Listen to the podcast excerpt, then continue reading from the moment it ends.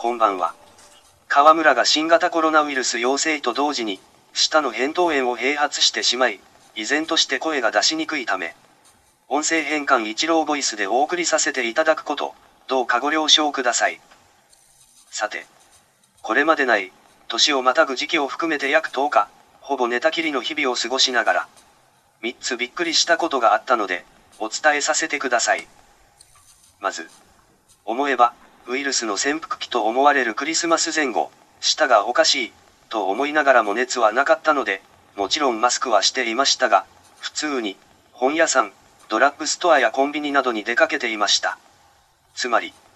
もう本当に、一歩外に出りゃウィズコロナで、感染することも、させてしまうことも意図せずある世の中なんですね。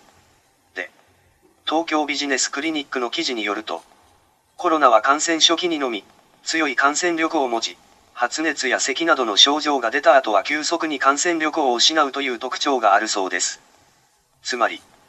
コロナは、まだ感染したことに気づいていない元気な患者ほど、人に感染させてしまう力が強い厄介なウイルスなのだということ。これが、インフルエンザのように患者が発熱してから感染力を持つ一般的な季節性ウイルスと大きく違う点で、症状が出る前の感染患者が活発に活動して、気づかず人に広めてしまっている。だそうです。それは収まらないわけだわ。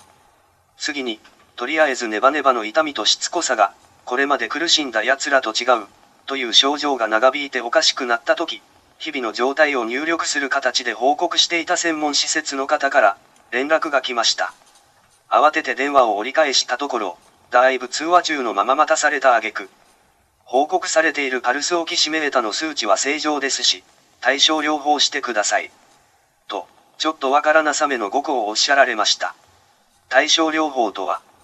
国立国語研究所病院の言葉をわかりやすくする提案、というサイトの説明によると、病気の原因を取り除くのではなく、病気によって起きている症状を和らげたり、なくしたりする治療法。耳で聞くと対処療法とも聞こえ、対処する療法と書く漢字の意味と誤解している人が多い。対処、ではなく、対、症状の症、なので、症状を和らげるための治療法とわかるような配慮も望まれる。とのこと。つまり、専門的な知識や、聞くし反訳を知りたいと、藁をもすがる思いで折り返したのに、丁寧に、様子を見てください。と言われただけだったのでした。びっくり。最後に、新型コロナウイルスの感染症は、すでに治癒していても、しばらくの間、検査すると陽性が出続けてしまう。んですね。だもんで、学校や職場に戻るときに、感染性がないことを証明するための検査はしなくていいこと、知りませんでした。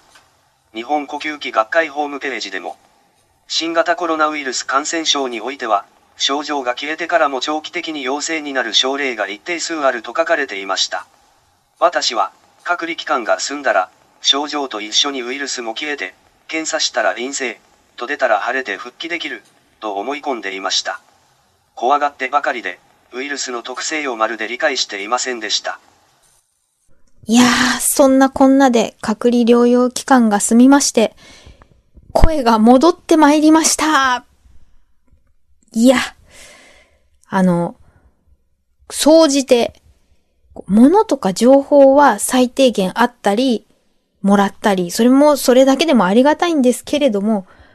この病気に関して言えば、あとは自分で何とかして感がすごくて、その、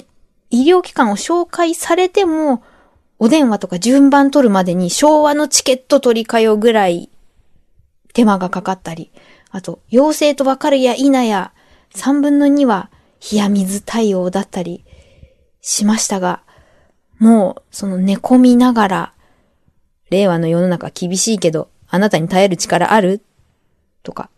どう生きたいの？って聞かれているような気持ちになり、して改めて、あの、自分が生まれてきて何か伝える人になりたいっていう夢を、この番組で叶えさせていただいていること、ありがたいなぁと思った次第です。ではまた。